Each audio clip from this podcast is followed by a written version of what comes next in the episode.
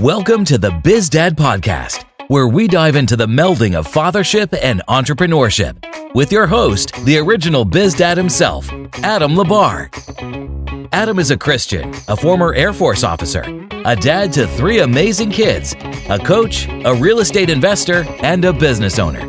On this podcast, he'll explore the unique journeys of amazing dads who are striving for greatness in both business and family.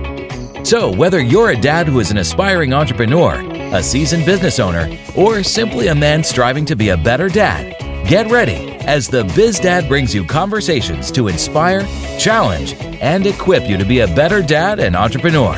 And now, here's Adam.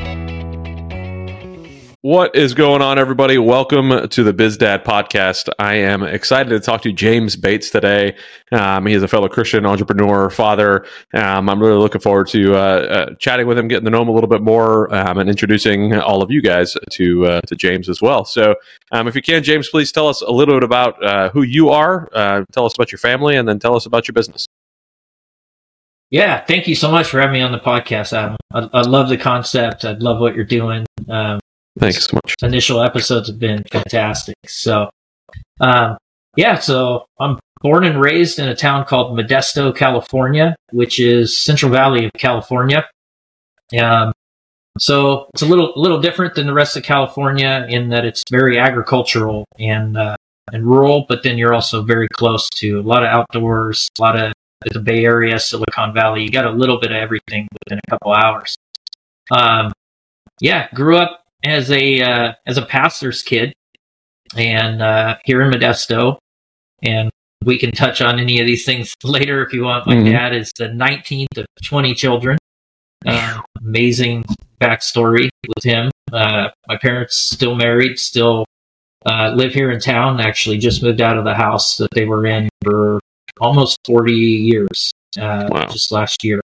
Um, so still doing well. Um, and yeah, I'm a I'm a dad, and I love being a dad. I have one son. He's 14 years old. His name's Colin. And then my sweetheart, Jenilyn, who has just been such an amazing helpmate and partner to me the last five years, has two amazing, wonderful boys Christian, who's 15, and Mateo, who's eight.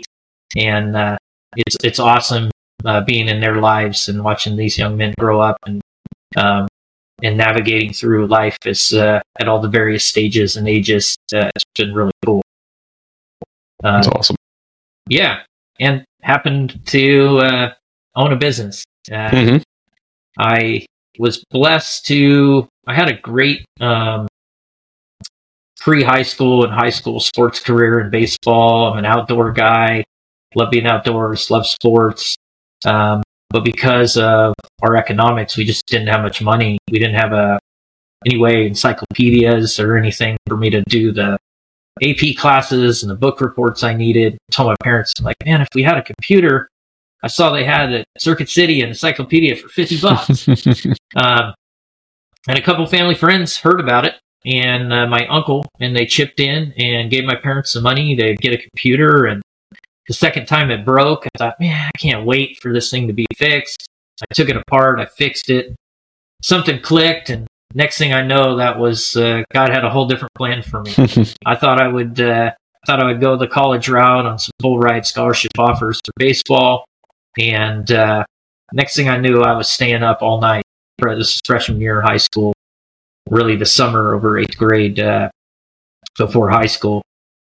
Drilling holes in the floor, had phone lines running everywhere underground. Uh, literally ate up every phone line available in the neighborhood. I had friends' parents uh, getting mad because they couldn't get a second line because they're like, "There's some guy down the street. He's eating up every phone line in the neighborhood." so that turned into uh, actually being recruited at 17 to work for a 550 employee, 80 million dollar a year company and became their IT director at 17 years old. Man. Uh, they were going to lose a $20 million a year Walmart account if they didn't do this thing called the EDI, which I had no idea what that even stood for at the time or knew. And long story short, I interviewed at uh, their CPA's office because they're like, we know we need you to build a network out, do this. We don't even know how to interview you.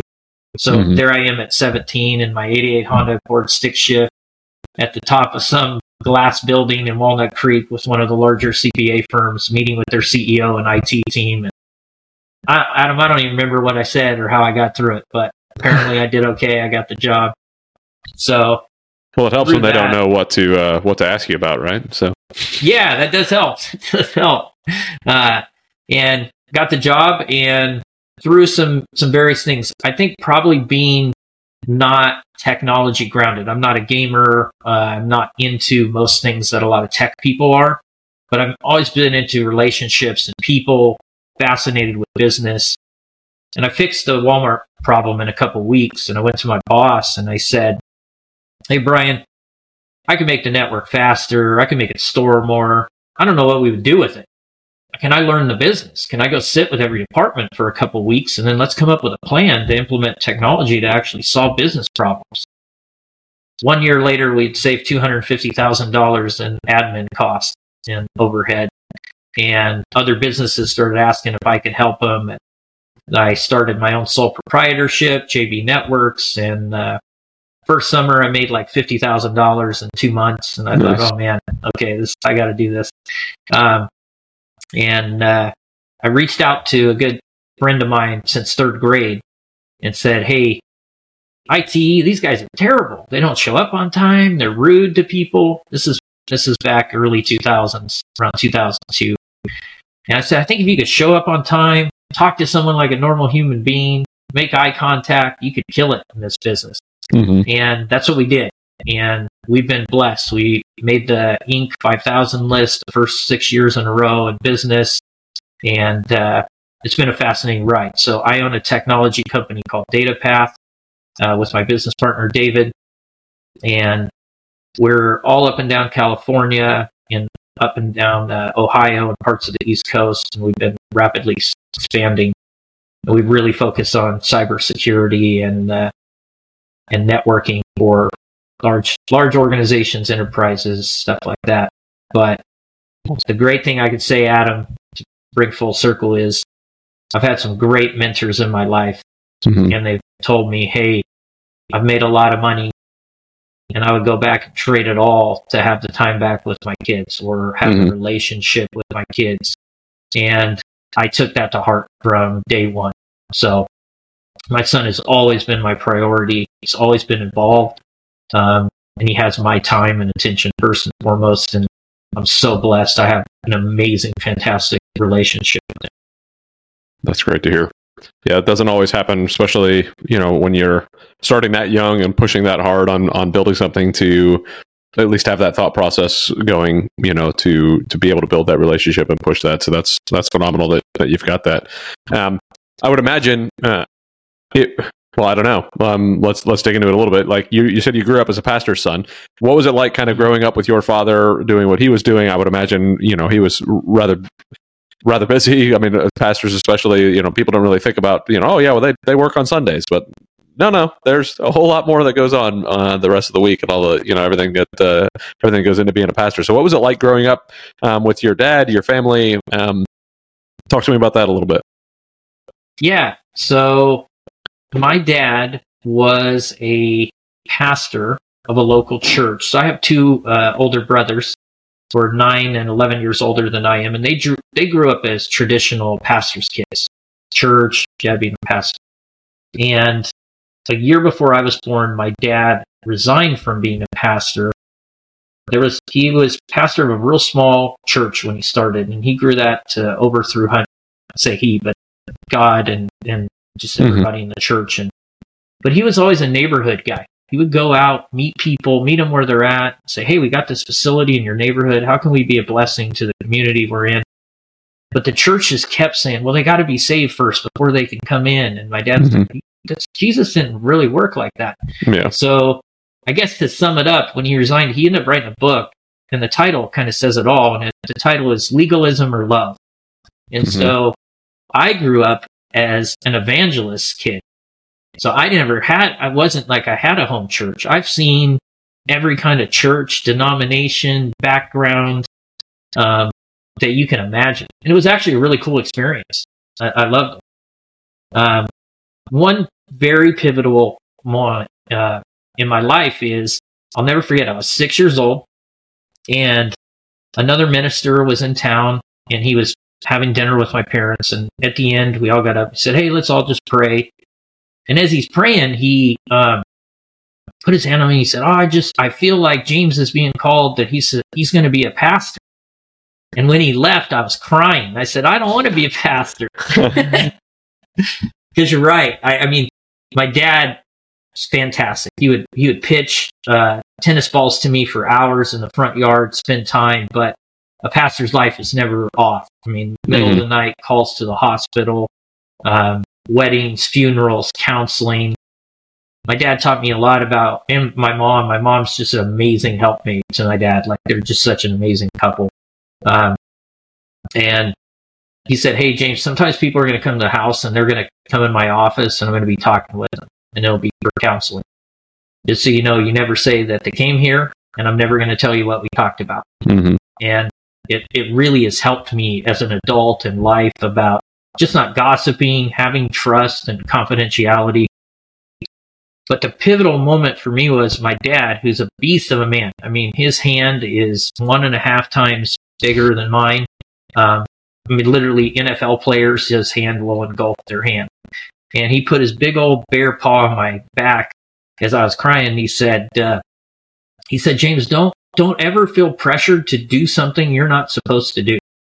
And he said, being a pastor is a, is a calling from God. And if that's what you're supposed to do, you'll know it. And that was so incredibly uh, freeing for me to think, wow, I can just be present where I'm at and not feel pressured to be what other people think I need to be. Mm-hmm. So that, That's that awesome. was huge for me. Yeah, the I mean, I I think that kind of excuse me that kind of uh, that kind of advice can go a long, long ways because I mean I, I like I've had multiple people try to tell me the same uh, the same thing honestly, um, uh, and it's one of those that uh, that if if it's not God telling me to do it, then that's not that's like I'm not looking for I'm not out here hunting for a prophetic word, right? Like uh, I'm I'm going to keep doing what I'm doing and and you know keep keep asking God to tell me where I need to go, and as long as as long as He hasn't told me to change change my path, then I'm going to keep on going, assuming I'm in the right spot. So, um, you know, and that's. Uh, that is a, a, bit freeing for sure um, in in knowing that and not feeling that pressure. Um, I love that. So not out hunting for a prophetic word. That's awesome. Yeah, uh, that uh, yeah. Yeah, I'll, I'll, try not to go too down too too long down that path, but um, but we can for sure later on if we want. But uh, uh, it's it, I would imagine. So you have two older brothers. You said nine and eleven years older than you. Um, so yeah. when when your dad left and he started doing what he was doing, was there still a lot of travel involved with that? Was there a lot like how much how much did you get to see behind the scenes on what he was doing? I mean, if, if he wasn't pastoring an actual like the an actual traditional church what did that look like? Yeah that that was cool. My dad was very involved. So i saw a ton of stuff from recording and making tapes and um, traveling all over. I mean he went to even uh, korea. He was speaking preaching all over. So there were times that he were he was gone. Obviously i was in school mm-hmm. sports heavily. Um, but when he was home, he was present. I think the hardest part of being a pastor's kid was being in public. So mm-hmm. if we went to a restaurant, my dad talked to everybody but us because people, yeah. hey, Pastor Bates, Reverend Bates, this and that. And, Would you pray for me? And they would talk to him. So that I'm really intentional when I'm out with my son, well known in the community and areas that people come up, say to keep it really brief because I remember mm-hmm. that experience and I just, it rubbed me the wrong way many times. To like, man, I, I kind of want to just be at, you know, breakfast with my dad. Yeah. Yeah. So, and, but, and there's a balance between like, uh, acknowledging who's coming up and talking to you and then making sure that your children know right so i mean there's I've tried to figure out, and balance is always a, a, word that I hate using, but I've tried to figure out that balance even when we're like, hey, we're going to take the week off. Um, and it's always a quote unquote take the week off, right? Because when you're running a business, there's it's until do? everything is in its place and you're basically on a board, like there's always things that need to be done when you're when you're operating a business. But um, you know, I'll, I'll, get random phone calls while we're out at a theme park or something like that, and it's like, okay, well, let me let me take this phone call, let me fix this problem. Um, and it's like, okay, well, I don't want them to always think that the phone comes first, but at the same point, you know, it's the phone, it's answering those phone calls that help pay the bills and bring us to this theme park. So it's like I don't, ah, it's such a, it's such a hard uh, uh, uh dilemma in my brain sometimes to figure out what what is the right answer, what's the wrong answer. Um, and I mean, I, there's I'm certainly not good at it yet. I'm still trying to figure all that out. But um, uh, so as you have been applying that thought process because you saw it when you were a kid and you're trying to adjust that now, um, how have you been on on balancing that quote unquote to to to make sure that you're acknowledging the people enough to where you're continuing your business relationships as well as making sure that you're respecting your children as they're sitting next to you. Yeah, and I love what you said because I I have a, a, tough time with the word balance. Uh, mm-hmm. We can't be perfectly in balance as entrepreneurs and those things. You know, we stretch and we give a lot. Uh, I heard the analogy of, of a rubber band, right? So you have so much capa- capacity, and there's times in your business is going to stretch that rubber band. And hopefully, you have good mentors and feedback systems in your life that you don't break the rubber band. Mm-hmm. And so that's it's never like perfectly in balance, like sitting like a round rubber band. It's I'm going to stretch and I'm going to pull, but I also am cognizant of hey, that has to retract at some point, and I need to stretch the rubber band this way. Mm-hmm. And so it's a it's that constant flex, and that's what I do with my son. I mean, there are times he knows it's a, a busy season, or maybe it's a, a critical client uh, opportunity or event going on uh, that I've just got to dedicate time and focus. Mm-hmm. Uh, However, what I've done to, you know, air quote balance more is if that person comes up to me, is involve my son in the conversation, introduce him and really teach him, hey, make good eye contact, ask them a question when, you know, uh, beat the greet, like say hi to them before they say hi to you. Mm-hmm. And uh, in doing that, it changes the dynamic of the conversation to where they don't just feel like a fly on the wall. Yeah. The other thing is if I get a phone call if it's in the car, a lot of times, I mean, he's been exposed to some amazing phone calls. I mean, he's heard mm-hmm. all kinds of negotiations to uh, dealing with uh, employee, uh, you know, frustrations or issues, or client issues or opportunities. So that part's great. It's the post mortem. I really break down conversations with him after and say, "Hey, you see how Dad responded to that? Um, what do you think about that? Would you have responded like that, or what other questions or what did you think about that person? Did you see how they came in and their, their attitude was one way and maybe they were really anxious? And, but instead of me feeding into that anxiety, we asked some calming questions. Yeah. So my son is more on the, the shyer end, although now mm-hmm. he's been playing football and he's come way out of his shell. It's awesome. Um, yeah. He's so pensive. He's thinking about everything. And mm-hmm. what I've found is I used to not give him enough time of the awkward silence to respond.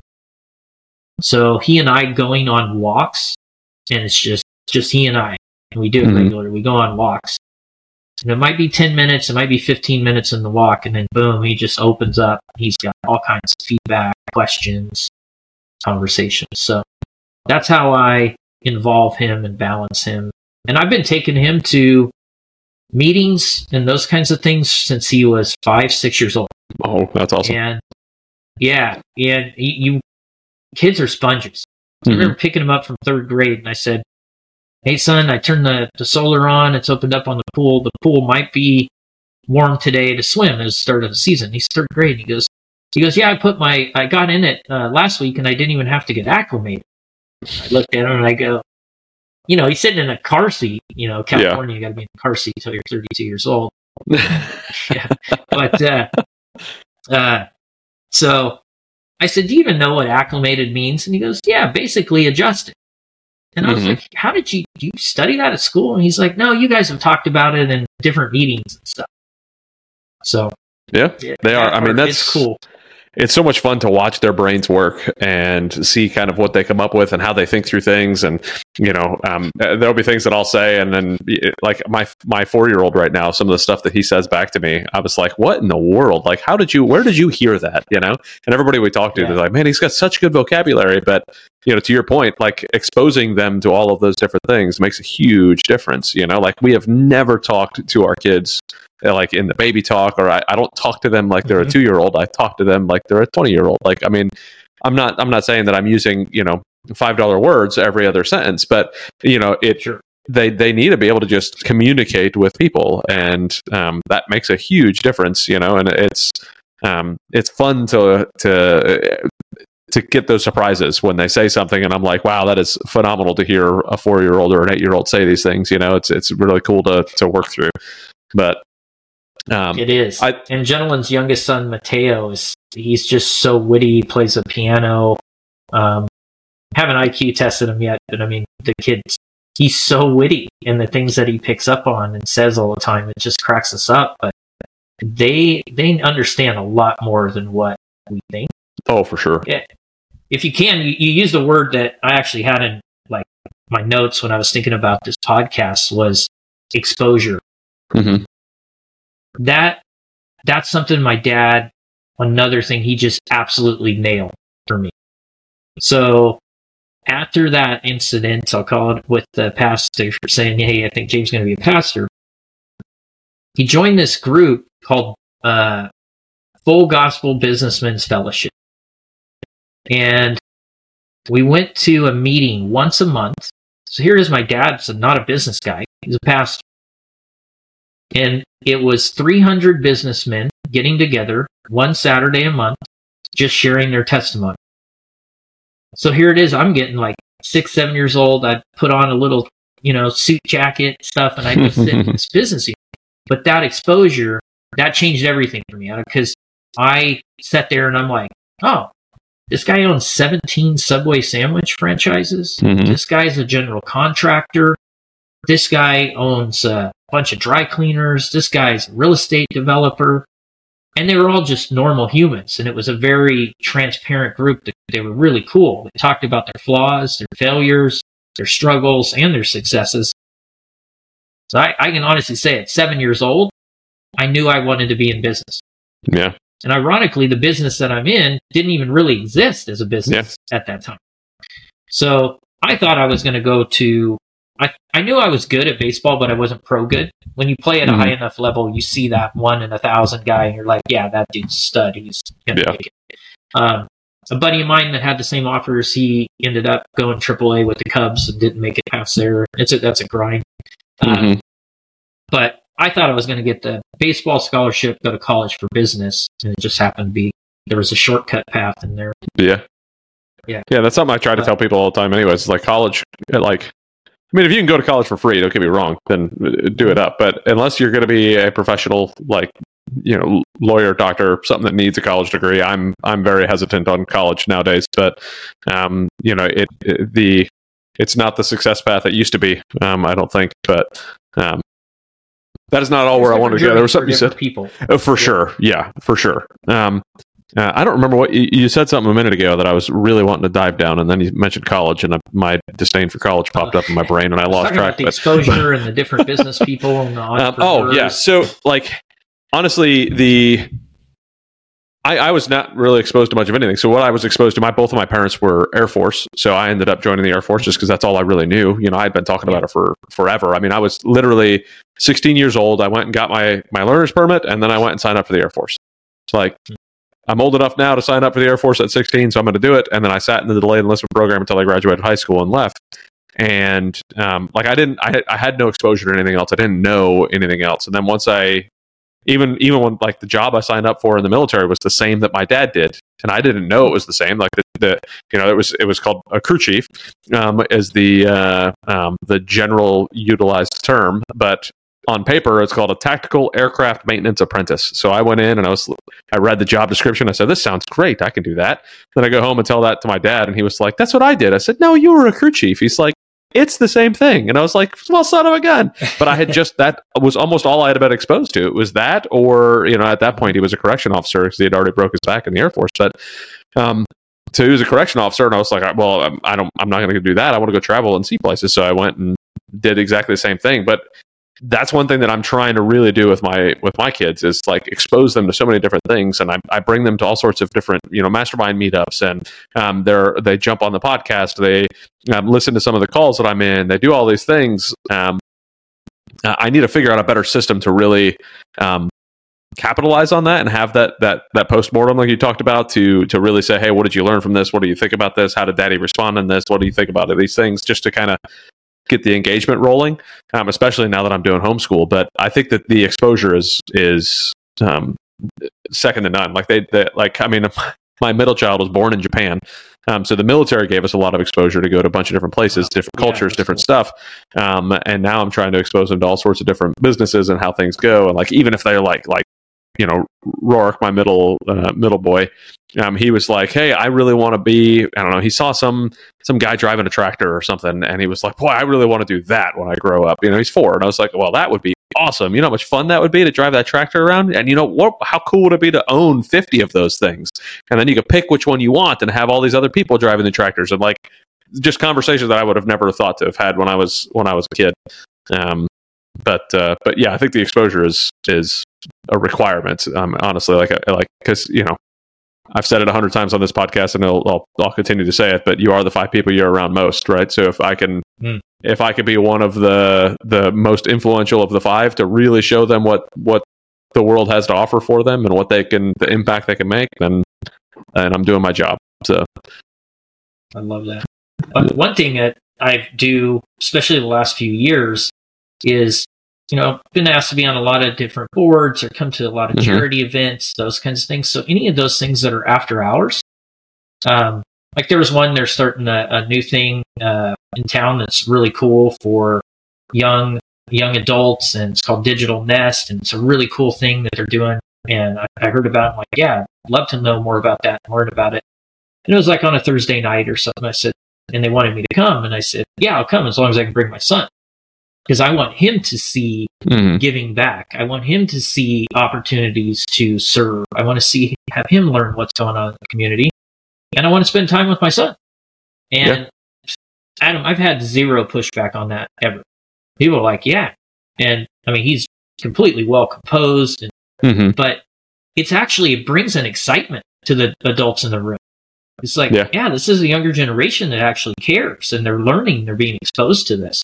So that's my intentionality on that, and it's worked really well.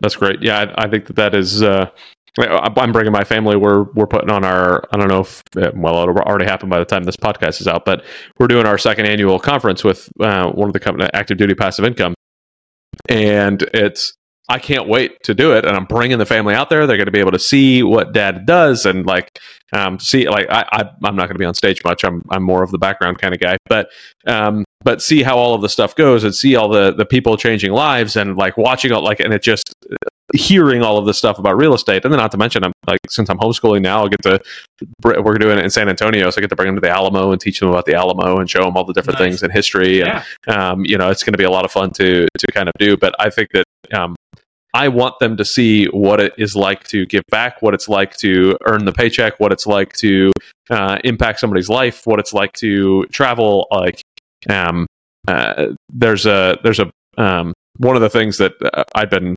I'd re- I re- was researching homeschool stuff a lot, um, and there was a book uh, by a by a fellow GoBundance guy um, uh, and his wife called the Five Hour School Week, and it, they talked about all the different travel that they did um, and teaching on on all that stuff. And it was like, this is exactly what I want to be able to do. Like, I I got to travel for the military, but it was most of the time me traveling. I didn't get to bring my family. I didn't get to like one time my wife and I uh, ended up going on a trip at the same time, and we got to bring my son. Um, and it was thankfully it was to Hawaii, so that worked out pretty well. That's so, uh, so we got to bring him to Hawaii. But I'm sure there's like I never less desirable. Uh, yeah, like I didn't, I didn't exactly drag him along to Africa or to Iraq or to you know all these other wonderful, lovely places I got to go. Um, but uh, but yeah, Hawaii was definitely a good one to be able to bring him to. But like now, I want like there's so much more intentionality behind it, and that's to me, if you're if you're being an intentional father um, with an intentional uh, wife and partner next to you, I think that it makes a massive difference in a kid's life. Yeah, I, I love it. I, the conversations and things that we have from those are just amazing. Uh, and you know, let's be honest. I mean, Prodigal Abundance, those things that I, I'm very blessed or, or privileged, mm-hmm. and uh, I had an interesting conversation with my son. Actually, that thing I was talking about that I took him to that charity uh, mm-hmm. nonprofit organization thing. I said, "Hey, Colin, you never, you never asked for name brand anything. Like he just he wants to throw football, he wants to shoot hoops, he wants to go on a walk, ride bikes. I, I love it. Um, and I said, you never asked for like this kind of shoe or this kind of whatever because we were having problems just even finding the right clothes for him to wear to go mm-hmm. to the thing. And he looked at me and he said, he said, Dad, I know we do well. I never want anyone to think that I'm a spoiled brat or act like a spoiled brat. And that just meant so much to me to hear his yeah. heart in that that I thought, you know, I'm far from perfect and don't do a lot of things right, but that's the attitude that he has that I feel really blessed. I remember being mm-hmm. at, uh, was an Inc. 500, 5000 event and Brene Brown was there mm-hmm. and she said she had a breakout session. And I mean, there are lots of really cool breakout sessions and everyone was in this session, you know, the, with the shame and vulnerability expert, right? Yeah. And she said, Hey, we're here at Inc. Like a lot of successful people in the room. How many here are worried about your kids being entitled? And, you know, everyone that was a parent raised their hand. Yeah. And she said, I'm going to tell you something. She said, every one of your kids is privileged and you can't change that. They're privileged in the fact that they're probably going to be exposed to different kinds of conversations. Mm-hmm. You might drive a nicer car. You've got businesses there's just certain things they're going to have access to that everybody else doesn't have access to. The difference between being privileged and entitled is a heart of gratitude. And as she unpacked that, you just saw grown adults just tears in their eyes, crying, mm-hmm. just thinking about that spirit of gratitude. And, you know, I can say Christian, Mateo, Colin, I love it. They all have such a spirit of gratitude. Like, That's awesome. You go buy him a taco at Taco Bell. It's like, hey, thank you for the taco. It's just, mm-hmm. it's like, yeah, you know, we got to feed you, but yeah. just, nothing's expected, and that and it carries through with their peers and others. They're very grateful coaches, people in school. So I try to really go back to roots of how much gratitude I have for my parents, how much mm-hmm. they've overcome, how far we've come, the struggles we've gone through, and still made it through and overcome. So it it's a self uh, fulfilling cycle when you live in a, a, spirit like that. Doesn't mean every day is great, everything, but um, you know, in Dr. Benjamin Hardy's language, I love you know gap in the gain, yeah. really being in the in the gain about.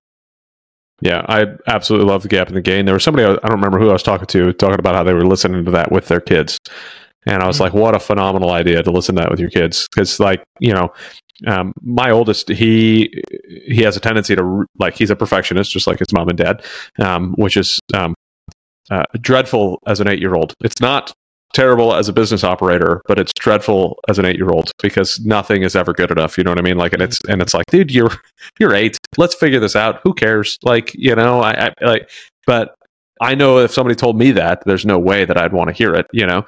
Um, but understanding that that gap in the gain and understanding that like how far you've come compared to um, and for those who, who haven't listened to the book, highly recommend it.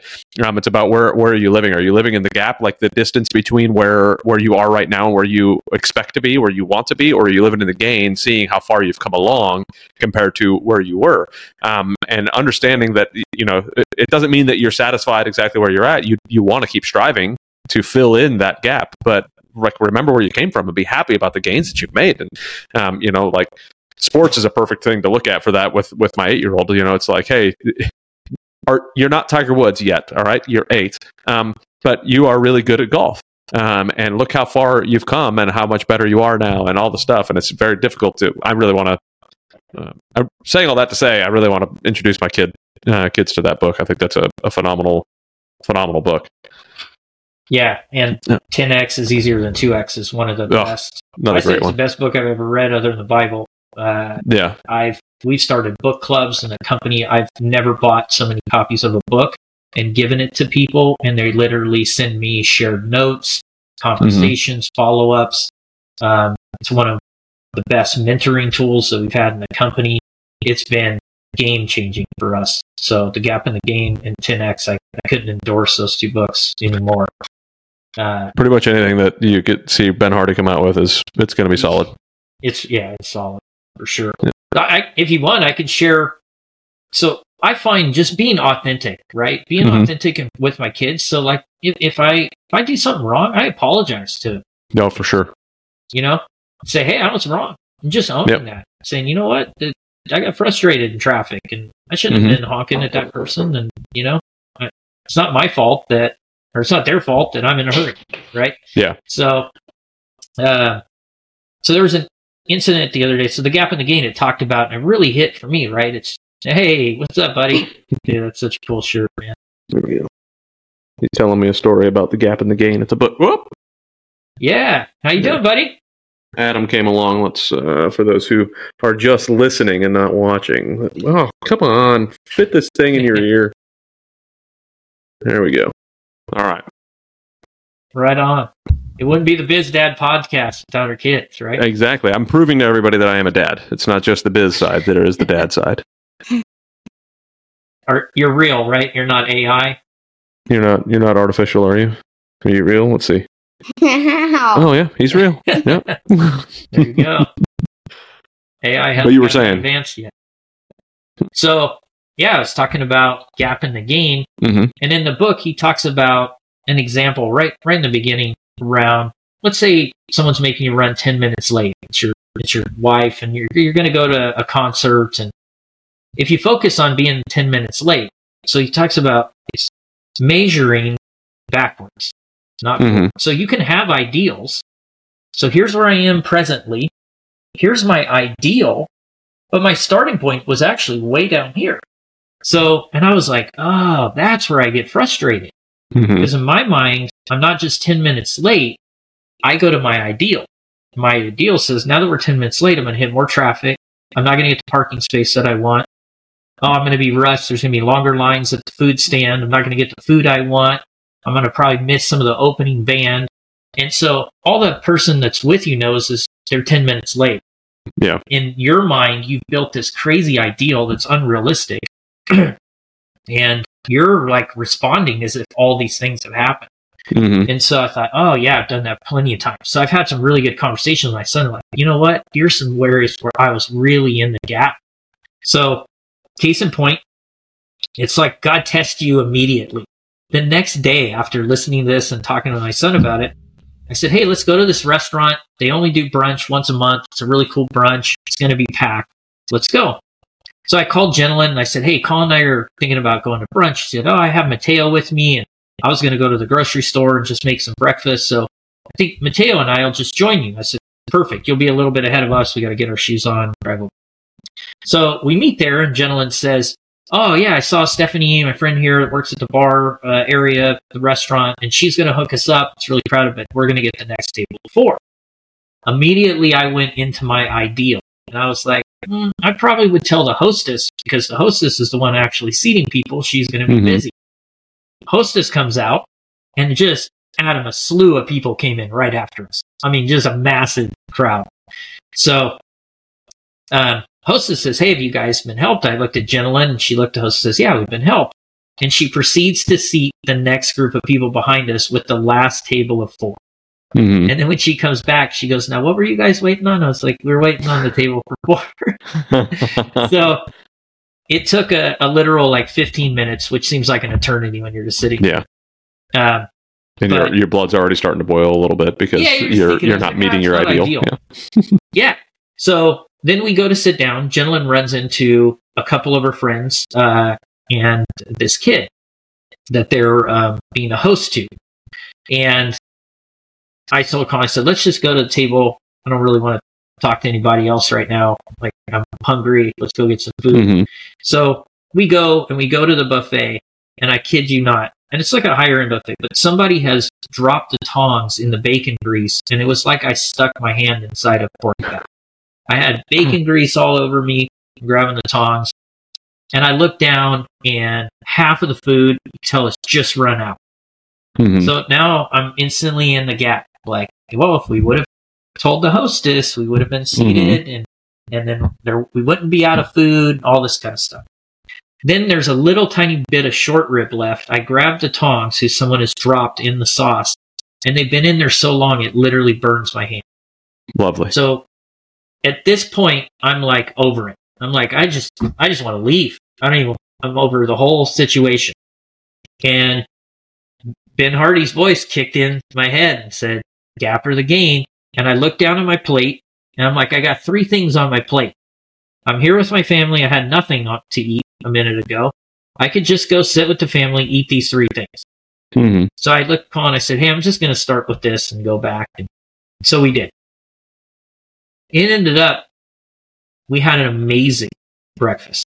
We had such a great time. When I went back, Jenilyn had told her friend what had happened. She came up said, Hey, are you okay? I said, Oh, don't even worry about it. And I, there was a lot of people back in line. They'd refilled all the mm-hmm. buffet. Everything was fine. And, uh, she said, Oh, I'm really start, sorry about all the stuff that happened. And I said, You know what? It was a little rough start. I said, I just decided to be in the gain about it and reset. And Adam, out loud, she yelled like, so she goes, I love that.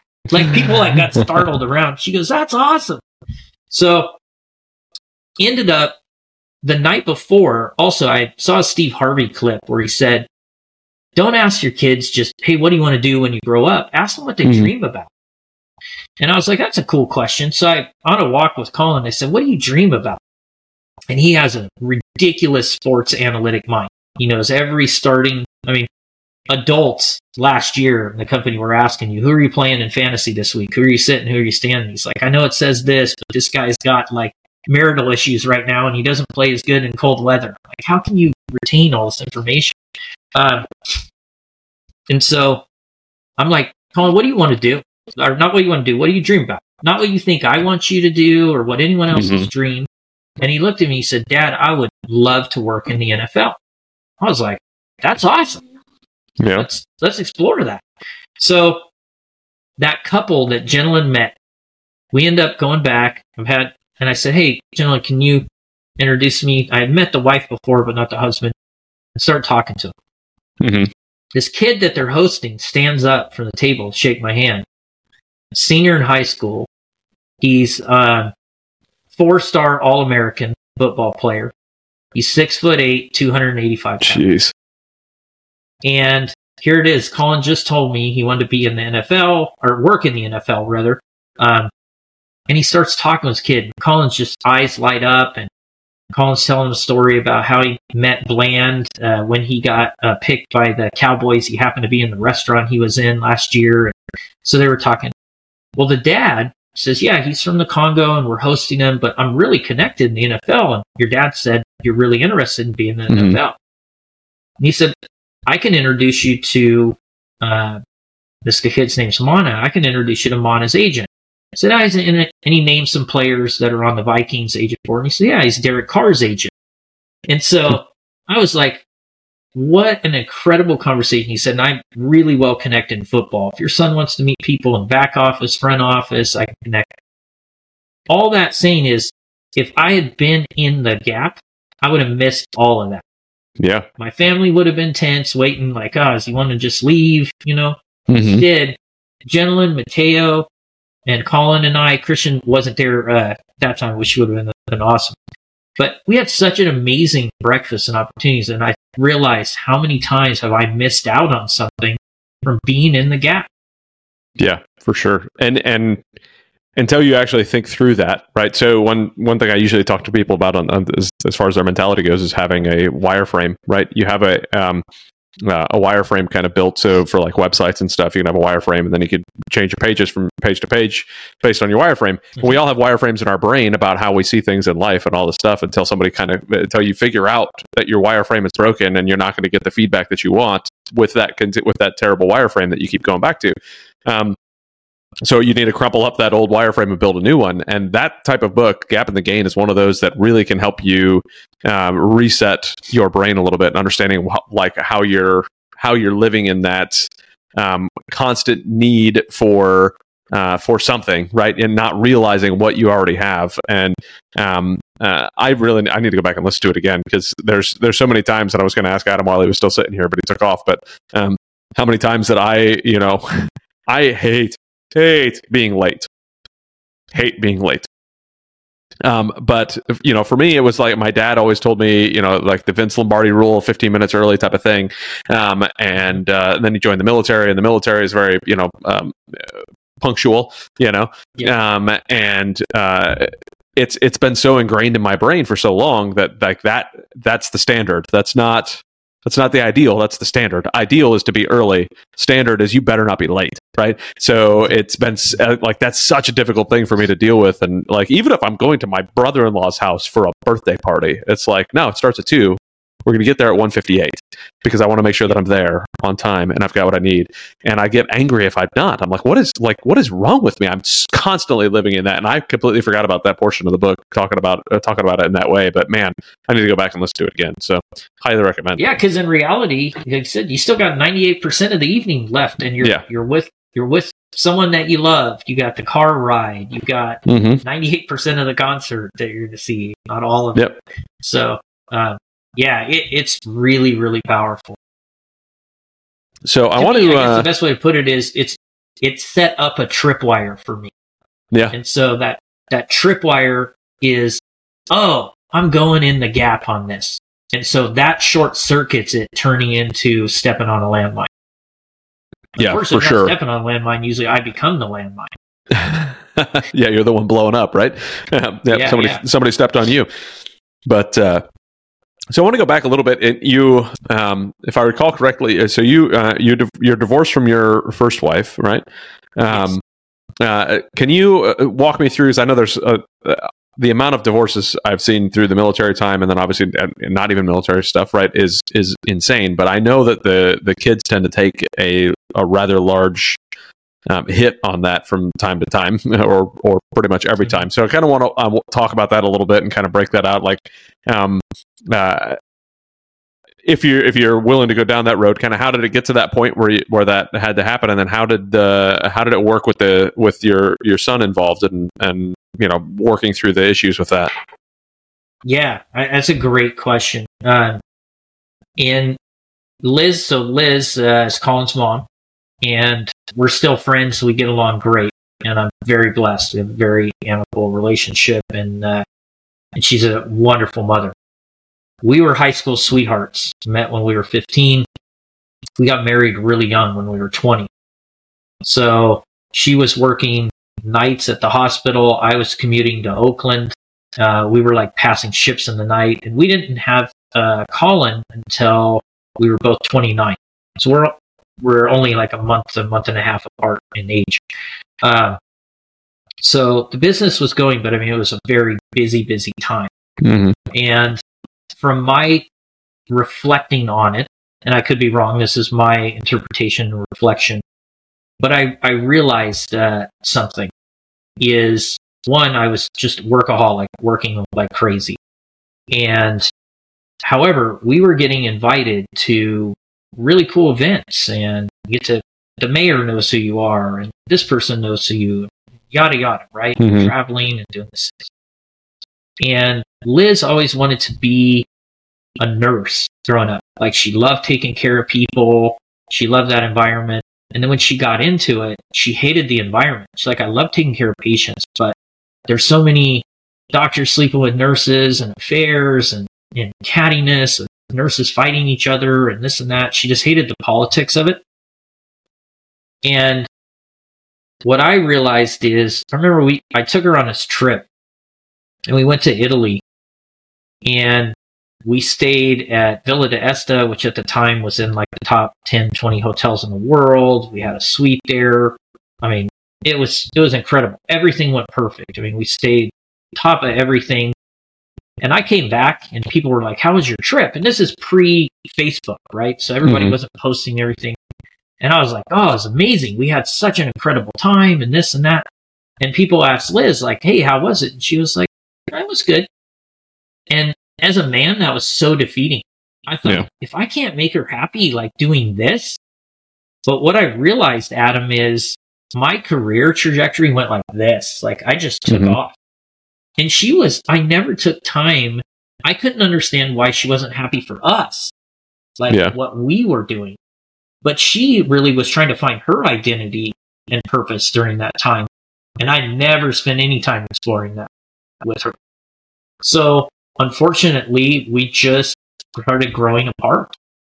It wasn't like giant, huge fights and blowups and stuff all the time or any of that. We just, we just grew apart.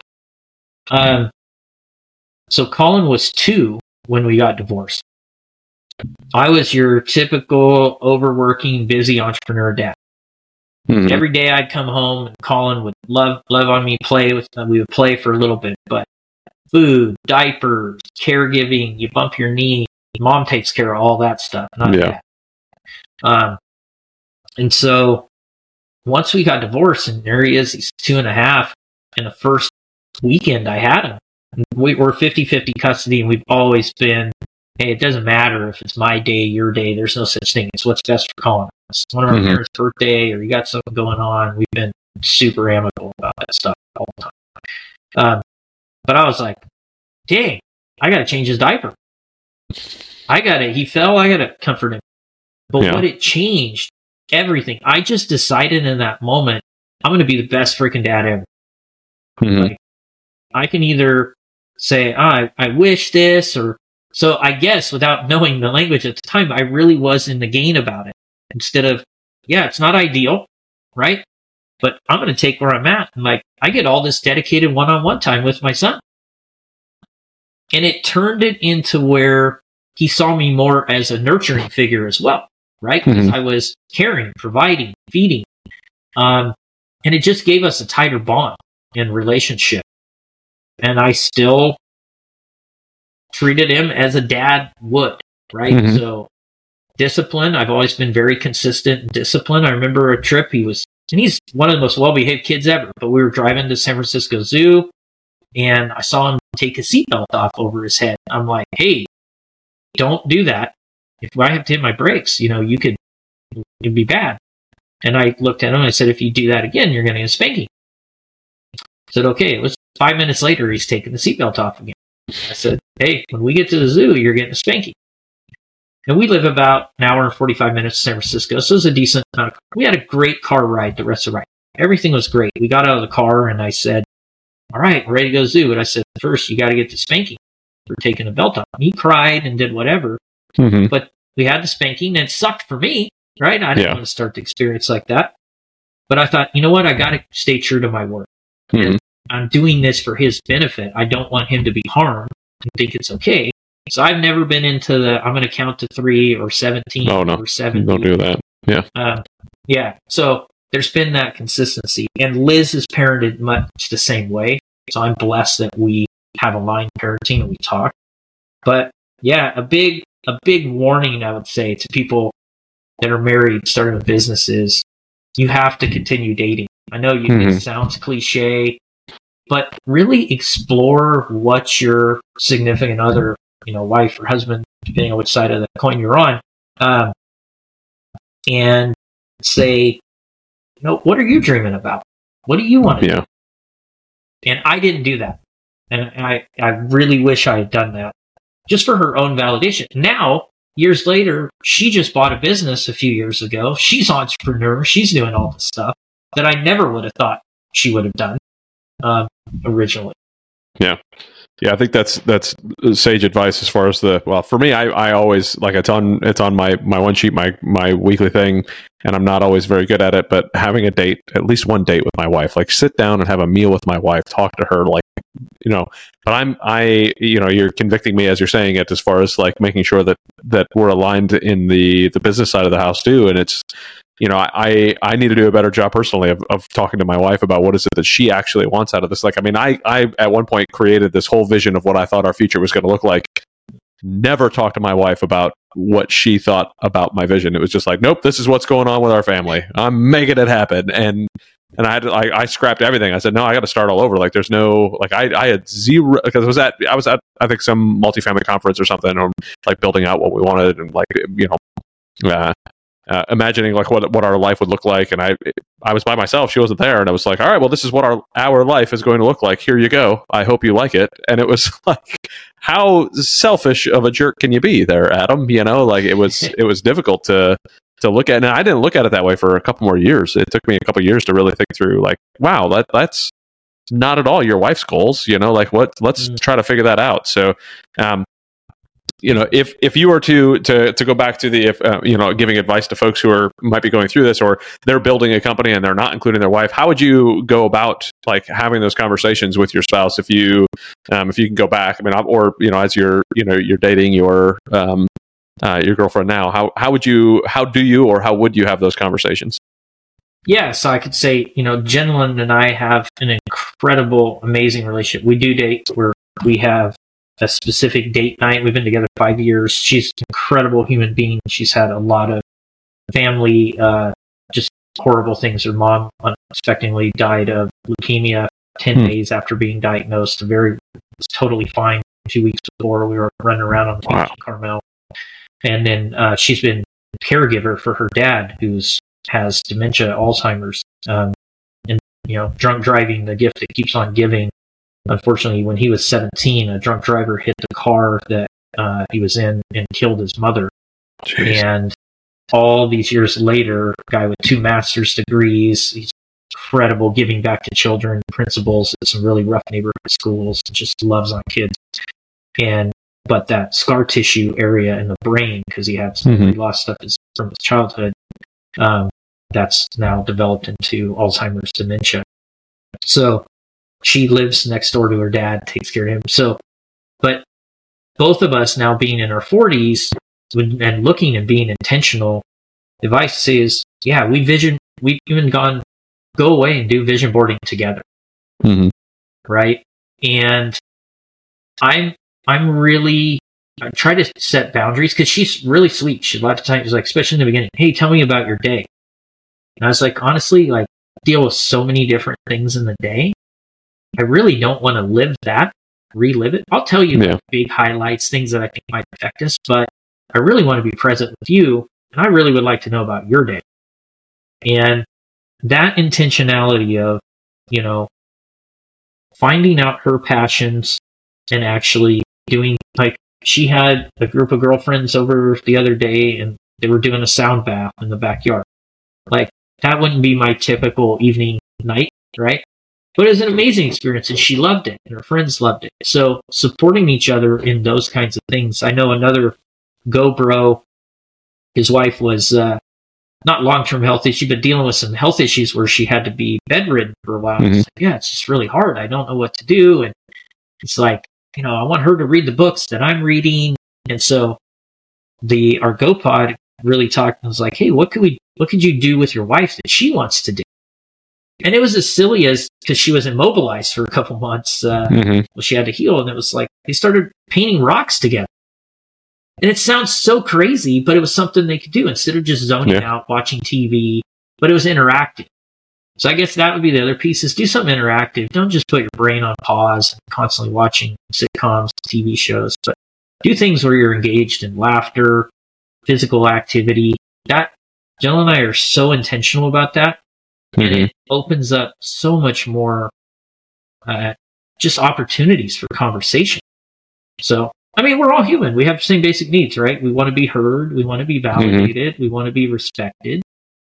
And and great on you, like the self realization of it was your board. You didn't gather any input. Yeah. And you're like, we got to scrap this. so, and it's just being quick to apologize to each other. Um, so that's things like one thing that's helped me, Adam, tremendously. I honestly, I, I don't know where this came from. Just came to me one day. It's like Jenna and I had had an argument, and we were going to sit down and talk about it, and and the business side of me in negotiation, right? You're thinking about points and what are my mm-hmm. responses and validation and all these things. And I started off and I just said, Hey, Jenilyn, we may not see eye to eye. Things obviously we didn't. And that's why we're having an argument about this. But I just want to let you know I'm not going in this to win an argument. I, I love you, I respect you, and my goal is that we're happy and we're together. So no matter how far apart we are, just know that's the outcome I'm working towards. And it is so diffusing to the other side that you can have differences of opinion, but you are working toward a shared goal of mutual respect, validation, being together. Yeah, I think that the the thought process of not going in to win an argument that's difficult for, uh, especially for you know entrepreneurs and people who are problem solvers. You know, men in general, as as uh, uh, you know, generally speaking, are, are very much problem solver type of people and trying to you know fix it and um, and and win and conquer whatever it is that's that's going on. And that's uh, um, not exactly the best way to show love to your spouse. So uh, yeah. wives wives don't exactly look at that with a lot of uh, love and joy. Have you seen that video? The uh, it's not about the nail.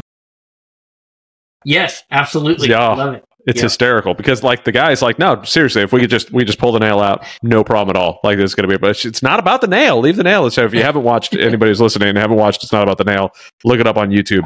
Um, it's it's hysterical. But that I mean, it's very much the the mentality that we'd have, and you know, he is he was also trying to win that argument. Like, no, this is really what the problem is, you know. And really, she just needed somebody to listen. Like, let's let's figure out how to get through this together and figure out what's going on. And um, that's something that I did pretty poorly, I think, at the beginning of my marriage, and I've been trying to work on that uh, to to get better at it. And the more I've worked on myself, uh, reading these books and talking to and like talking to people like you and trying to expand my boundaries a little bit on, on what I'm mentally capable of doing. Um, it's been nothing but extraordinary to kind of see how how we can work that. Now, I've always been the type, and, and I um, you know, to not let the sun set on my anchor, right? I, I want to make sure that like my wife and I have anything that needs to be worked out, we work it out before we go to bed. Um, because I don't, uh, you know, uh, the next day comes up and then something happens and we can't talk and then this happens and that happens. Uh, you know, life just keeps throwing things at you. And then before you know it, um, it, a different conversation comes up about who who put the you know the, the jelly back in the wrong spot in the fridge and I'm angry about something that happened three weeks ago. And it's like, no, like have the conversation now to get rid of it instead of, you know, having it bubble up later on in three weeks about jelly of all things, you know? Um, but uh, but yeah, I think that having that mutual respect and having that conversation and saying those things out loud and you know it. Um, uh, I was having a conversation with my neighbor recently um, about uh, he he was having some issues with um, uh, the one of the teachers at school, and he was asking me for some advice on on how to approach the the teacher. Um, and it, it, to me it came right back to you know negotiation that like um, uh, what's the name? Uh, Never split the difference um, came to oh, my yeah. mind, and I was like, anything that you know that this person is going to say about you, just call it out in the beginning. And I try to do the same thing with, like with with my wife. Yeah. Just yeah, just like here it is. I know that I'm screwing these things up. I know that I'm going to come across as a jerk because that's a, like, and I'm really sorry. I'm not intending to be a jerk. Like, just call out any of the things that you know are going to be a problem. Um, that's not to give yourself the freedom to be able to be a jerk, right? You still need to not be a jerk, but just like I'm not intending to be a jerk in what I'm saying, you know, and I have to do the same thing in business because I, I have a, a, a tendency to not be emotional about much of anything. I'm very logical in everything. So if something pops up, it's like, no, this needs to be done, Psh, done. And I don't necessarily think about the emotional response that somebody may have to that because emotions don't really come up in my brain very much. It's very rare. Um, but man, like calling that out and having those conversations and making sure that that communication style is is there with you and your spouse, I think is super important. Um, but I do want to uh, go back a little bit again and and talk about the because I, uh, this this spoke a lot to me, and I'd like to kind of dig a little bit deeper. Is um, you mentioned like that your your trajectory was was going strong um, in the business side of the house, um, and you hadn't had the conversations um, with uh, uh, with Liz, was Liz, right? I believe yeah. Um, with Liz. Um, so you know, how did how did the conversations end up happening um, to get to the point where it was like, hey, we need to step aside. And was there a was there a way? Do you think um, uh, that if somebody's in that situation now um, where they can prevent the divorce from happening before it gets there um, you know how how can how can that conversation happen before it gets to be too late? You know what i mean? Yeah um, I, I would self-reflectively say i mean go back to basic human needs right? Being validated being wanted being heard. Um, those things are probably not happening if you're in that mm-hmm. state so, what action items can you do to make the other party feel validated and redefine winning? So, if winning is winning an argument, that's the wrong definition. Mhm. If the win is a happy, healthy marriage and our kids having our parents together, that's the ultimate win. And so in the 10x mind, that's the bigger goal, right? So 2x is thinking about that argument in front of me Mhm.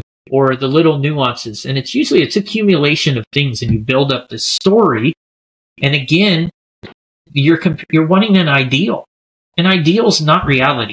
I mean, back to the story I told earlier. Why would I think I should be able to go to a busy restaurant, walk in, like a red carpet's going to roll out, all the food's going to be available. I'm going to instantly be, that's crazy, right? Yeah. So I think we hold our, we don't communicate enough about and be vulnerable enough to say what's really on our heart and getting those Mhm. things out and just saying, hey, you know what?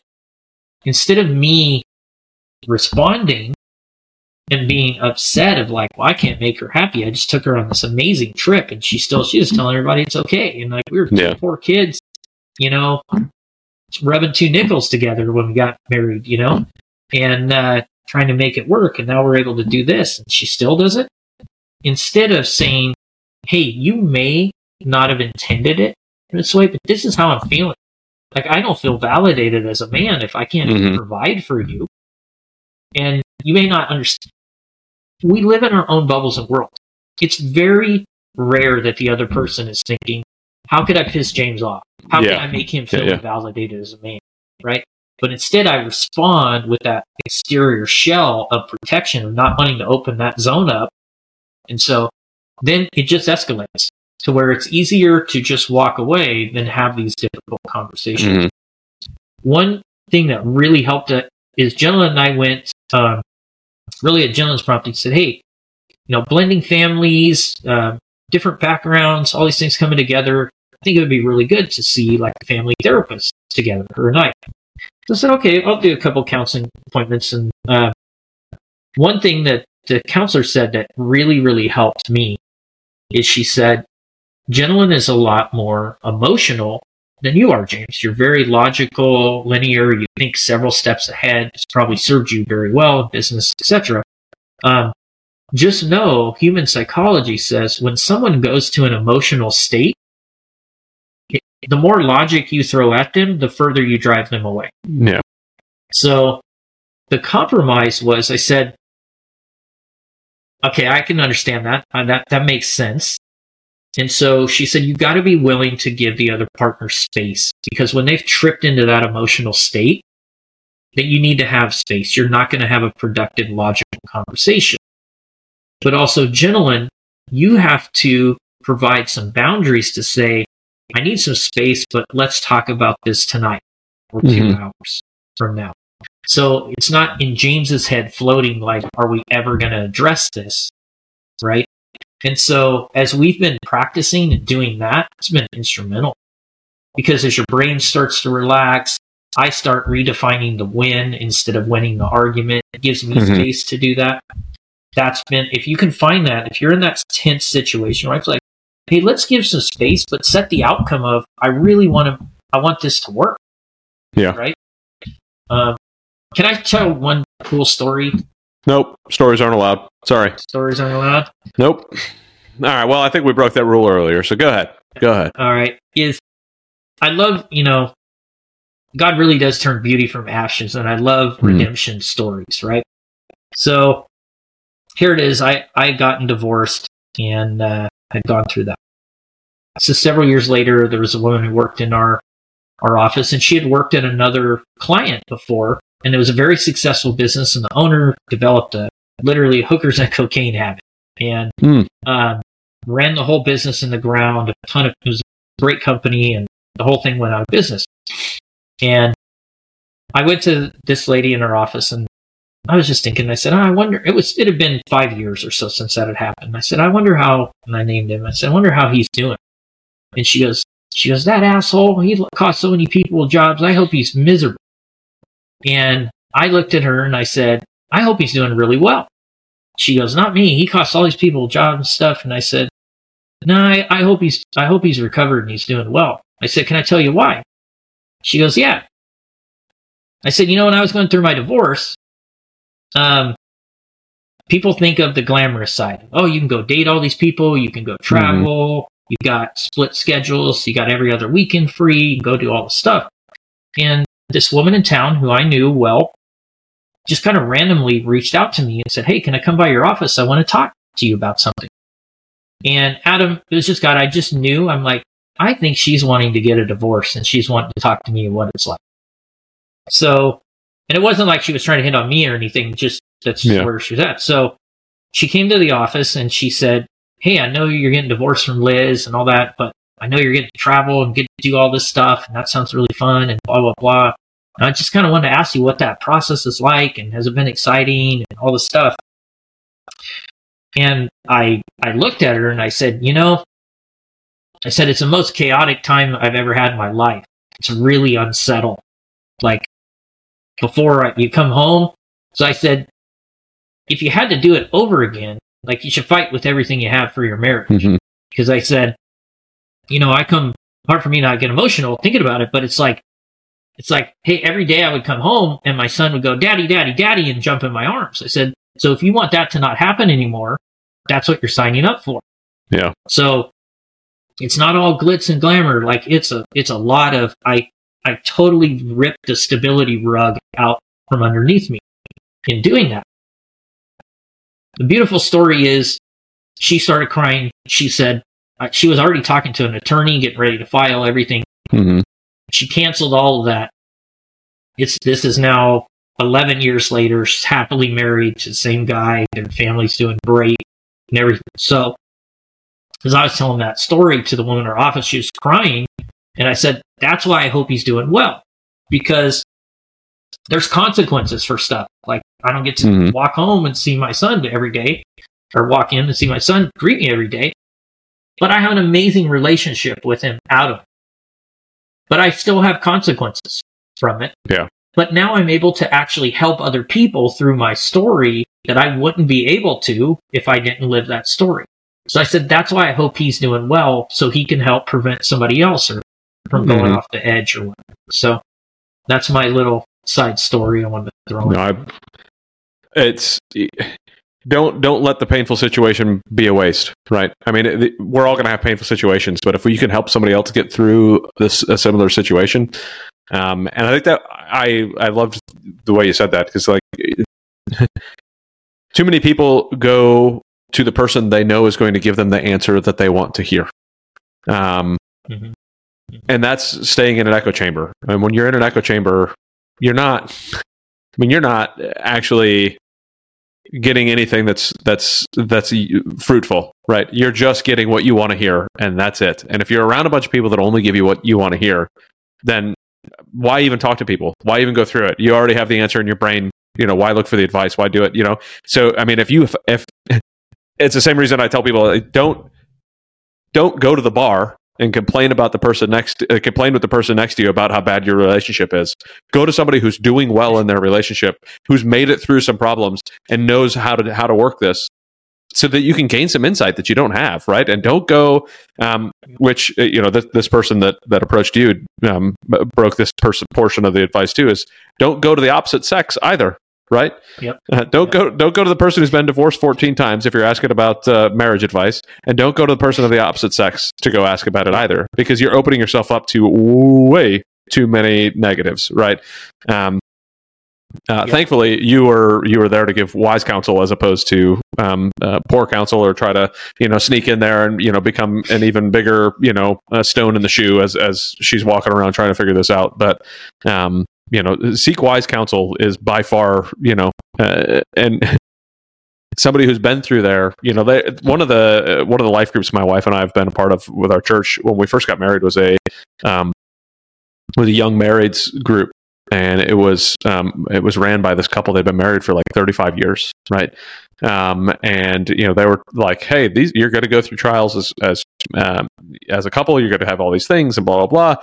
And now, could you imagine if the person who was running the young marriage group was divorced 14 times and had all these issues? And you're like, "Well, why is this person te- like? Why should I be taking advice?" Right? So it goes again Yeah. find somebody who actually can provide you the advice that you need that um, uh, is experienced in this, you know, don't it's I don't know boggles my mind. Um, I saw it all too often in the military side of the house. Is you know you get all these all these very bitter, very broken guys that get together because they they're not going to admit that they're bitter and broken, but they are um, because they've all been you know burned 15 times. Um, and then they go to each other for advice, and it's like, well, you're all you're going to do is be bitter and broken together, and now you know continue to break each other. So, yeah, and that's another thing I try to teach the kids too is you know. Uh, talking about these things, being open with these things, learning from the mistakes. Like a failure is only a failure if you don't learn from it. But if you learn from it and you move forward, then I need you to fail, fail forward and fail often, right? Like just got to learn from these things from the right people. Yep. I don't know. I rambled an awful lot there, but I hope that made sense. No, no, I, I totally agree. And uh, yeah, I mean, the whole you are who you hang around. Yeah. Yeah. You were talking about looking for it. I remember reading a really good book uh, called Decisive on just how poor of decision makers we are, especially entrepreneurs, to actually mm-hmm. rate rated uh, worse than uh, teenagers for decision making. but they call it confirmation bias, right? Yeah. It's like you you you can see all these other things that say you shouldn't do that, you shouldn't do that, and if you really want it, you'll find the one article or the one mm-hmm. friend or whatever that says you should. Yep. You know, it's funny in in law enforcement. Um, you know you'd think like these detectives are the the best at you know finding finding who's lying about whatever and they have found that law enforcement officers are the worst at detecting who's lying uh, versus who's telling the truth because all they're around is a bunch of people who are lying to them and, and treating people poorly. So everybody is a liar. So yeah. if that's all you do is you're around all these people and that's just what you see and that's just what like the lens you're going to look thing look at things through, then yeah, you're going to have that confirmation bias everywhere you go. And the next time that you see somebody and they lie to you, you're like, see, there's another one lying to me. So the next 15 people I come in contact with are going to be liars too. You know, it just it baffles me. But uh, it's it's what we do, which is why you know when you're in a group like GoBundance or when you're at your church and you have a you know a life group or all these things like you, be around these people who are going to make you better and make your family better right? Make you you know make you think a little bit differently in a positive manner. Um, it's uh, it makes a, a, massive difference in in where you can bring yourself. So and that's um, i love GoBundance just yeah. the, the type of individuals. I mean my very first event i just happened to go to a restaurant i didn't know anybody uh, really that was i knew Daniel Del Real is a good friend of mine, and he had invited me, and uh, we live in the same town uh, Daniel's like, yeah, I'm, per- I'm intentionally just ditching you. I want you to find your own way and everything. I was like, right on, man. But the first group I met was a bunch of guys, you know, I was like, hey, mind if I join you? What are you guys meeting about? And they're like, oh, this is the, uh, the dad, the dad micro tribe. I was mm-hmm. like, cool. And I remember telling Jenna, like, what I loved about that conference was 70, 80% of the conversation was how to be a better husband or, or partner or uh, father those kinds of things. I was like, I love this. It's like we yeah. all know how to make money. We've done well, and we can pick up on those things and share really good tips really quickly. But it was the heart of you are who you're hanging around. And then Jenna and I were very blessed to go to Ariel to BVI with Brittany mm-hmm. Turner, and her being exposed to some of the GoBros wives and that crowd, it just completely elevated her thinking. She yeah. was like, wow, you know, I love my friends. I have great friends. This is like a different level of conversation. So mm-hmm. that would be another piece of advice I think is like when we're getting poured into so much, right? We have as entrepreneurs, if you want to protect your relationship, you got to make sure that your spouse is getting poured into too. So if yeah. you have all these cool groups, resources, those kinds of things, that's what I love about GoBundance is there's a lot of stuff for the ladies, right? Mm-hmm. Uh, and so we get to have conversations around 10x and is easier than 2x and different micro tribes and what's going on, which I love. Um, and that that's transformed my business too. I, I yeah. tell you, when I came back from BVI, and then you know, hearing uh, right before the book came out, Dr. Benjamin was giving a talk to to us as GoBros on 10x and some of those things, and I thought, this is such incredible wisdom Mm-hmm. And I went back to my company and I said, you know what? I'm able to go on these trips, be around these people, get exposed to all this material because of what I'm blessed that you guys are doing and the work that you guys do in the company. So I've seen too many people pour back and become philanthropic with everywhere outside of their organization. Yeah. I'm like, I'm going to become philanthropic inside of our organization.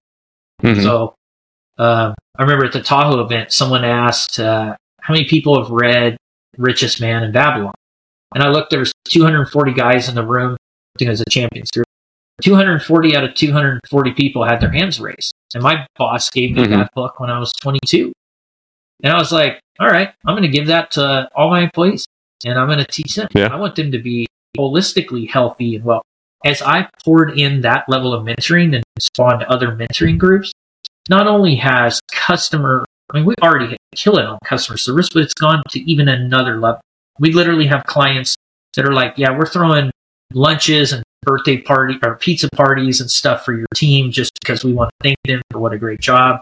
Um, the team's killing it. Sales are through the roof. And I'm like, you know what? If you become so wealthy, out of here that you don't work here, you're going to tell other great Mhm. people to come work here. Yeah. So th- that it all ties in. It's the whole person. So as you take care of the whole person instead of just giving them business skills, sales skills, or whatever.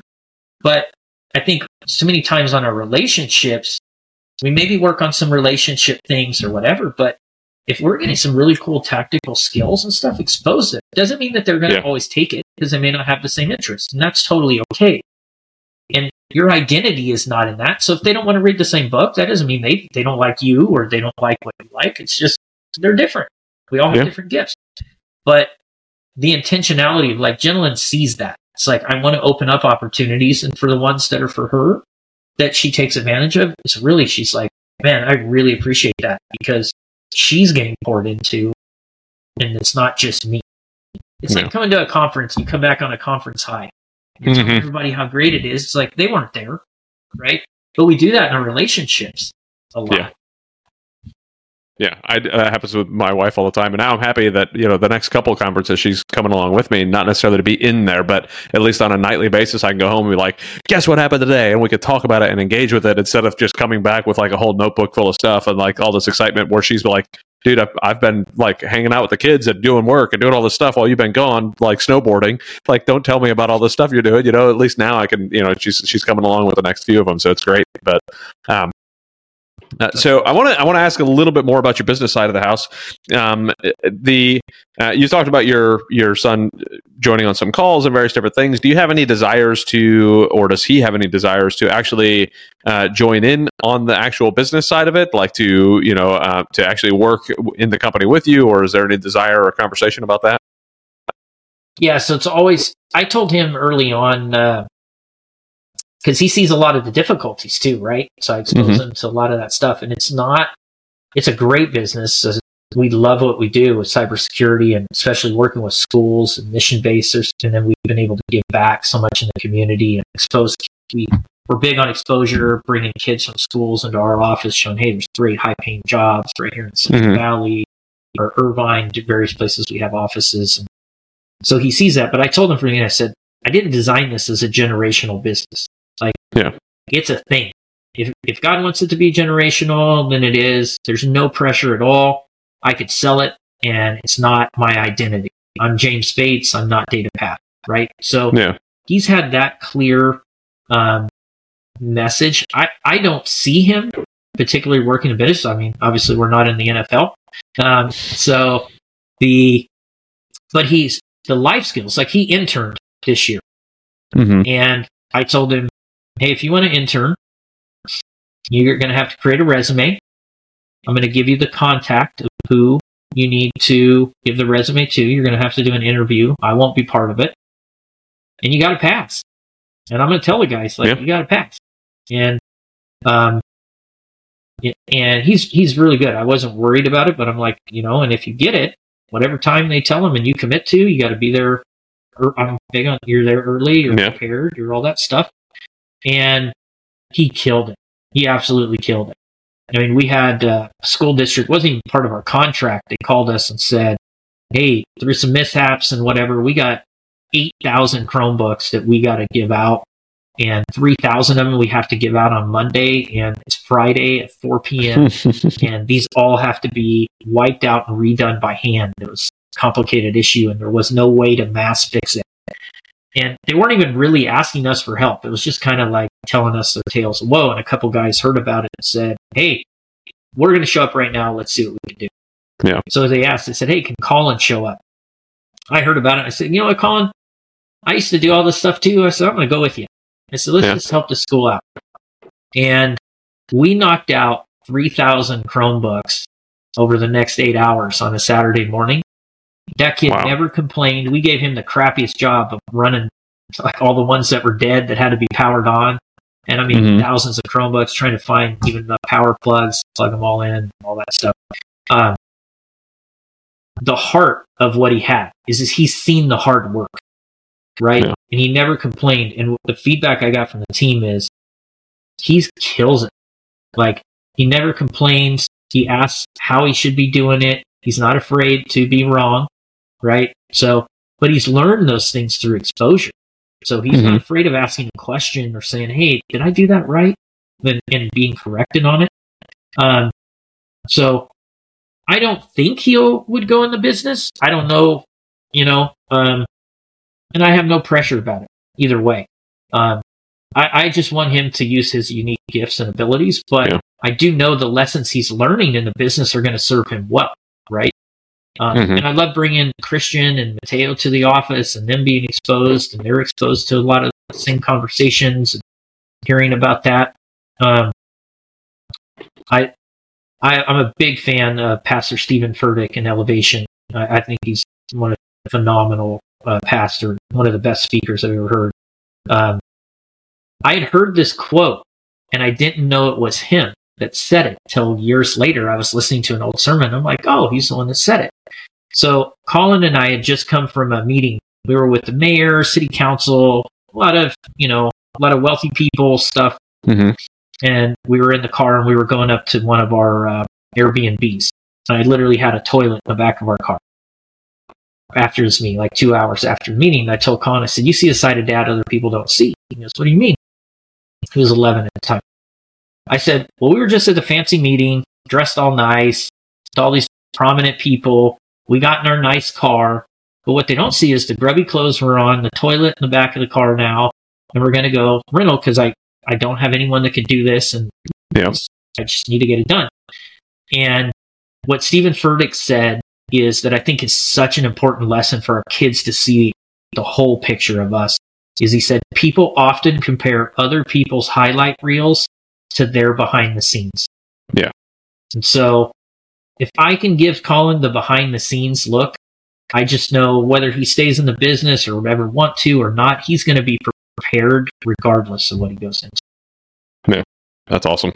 Yeah, Steven Furtick, I, I'll, I like a lot of his older stuff. I'm not, I'm a little questionable sometimes with some of the, the, current stuff, but that's that's a different story. That's a we can go down a whole different path on that. But um, uh, the uh, that is super valuable though. I, I think that, it, and that's the downfall about Facebook and Instagram and all that type of stuff is we're always that's what people put up there is their highlight reel, and like we're we're comparing our mediocre day, like just a, a, normal day, with somebody else's, you know, a most amazing day that they've had, which is why they're posting it on Facebook, you know, or on mm-hmm. Instagram, right? Like, don't don't like that's their highlight reel. That's not that's not their everyday life. You don't know what happens on the other side of that camera when the something's not rolling, when there isn't a post getting sent out, and you know, and like if it's if it's me, like half the time I'm not even the one who posts it, right? So good good luck. I mean, you know, I, you know, I'd be more likely to post the picture of that like last night I took a picture of you know me hanging out with my daughter at one o'clock in the morning. She just decided that the last two nights she wasn't going to sleep at night.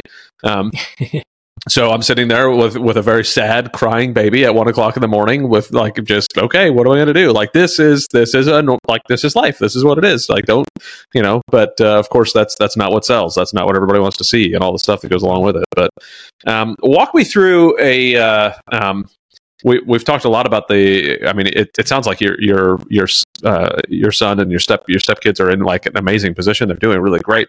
Um, but I know that it's not always like that. So walk me through some some some of the more difficult times. Like what uh, what are some of the biggest struggles and maybe some of the, the biggest let's say screw ups that you did as a dad that um, that you you had to go in and fix and how did you go through and fix that? Yeah. Um, biggest I mean, especially like blending families, right? That mm. that's always difficult and um, like and realizing and and appreciating other people's gifts and talents. Kids like in different backgrounds, right? So Christian's an amazing young man. He's not into sports and a lot of the same things that Colin are. But the kid can go light up any room and just take it over. Like he has such a gregarious personality, he's amazing, and he's found his way in acting and he's working with acting coaches and like doing really well. So some of my screw ups I would say would be like initially being more distant from that, not knowing how to connect. And so just like not participating or really engaging in conversations because it's just, you don't even know where to start, right? It's like, where do I start in a conversation? So, um, and then for Colin, you know, it's, hey, if I've lost my temper driving or on a call or something, just say, hey, you know what? Dad didn't handle that right. And mm-hmm. apologizing for those things. Uh, another piece was I went back to Colin. This was actually last year.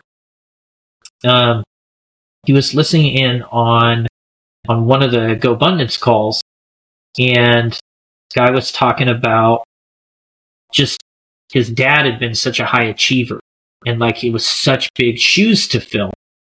Mm-hmm. And for us, it's just natural. Like to me, it's just I just wake up and that's just who I am. Like people say stuff that probably just doesn't make sense. It's like, I don't know how you do all you do. It's like, I just do. Like, it's just what you do. It doesn't seem mm-hmm. that difficult. It's just, you just do it. Um, but I looked at Colin and I said, do you feel like that sometimes? Do you feel like I don't recognize like the standards I'm setting and whatever? And he goes, yeah, absolutely.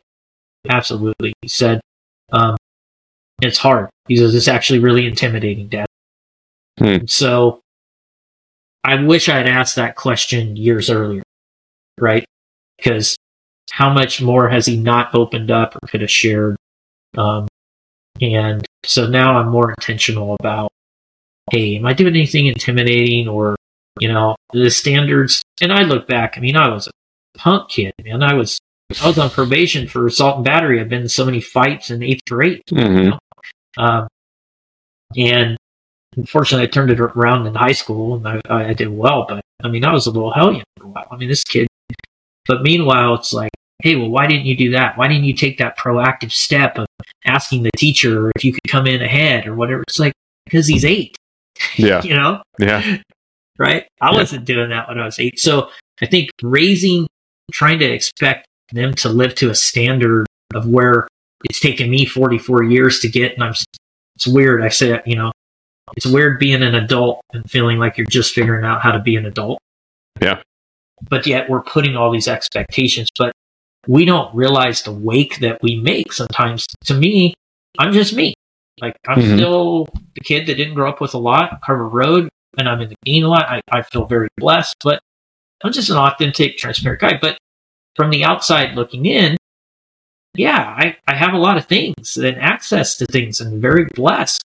Um, and that's not normal for everybody. And the yeah. kids are seeing that and they're hanging out with other kids where that's not normal, but they feel like they're let, they can easily feel like they're less than mm-hmm. because they're not living up to these expectations.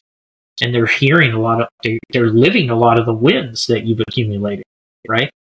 Um, so that's probably my biggest screw up is not being intentional and setting the bar too high. Yeah. And over this last, especially this last year, year and a half, really relaxing that.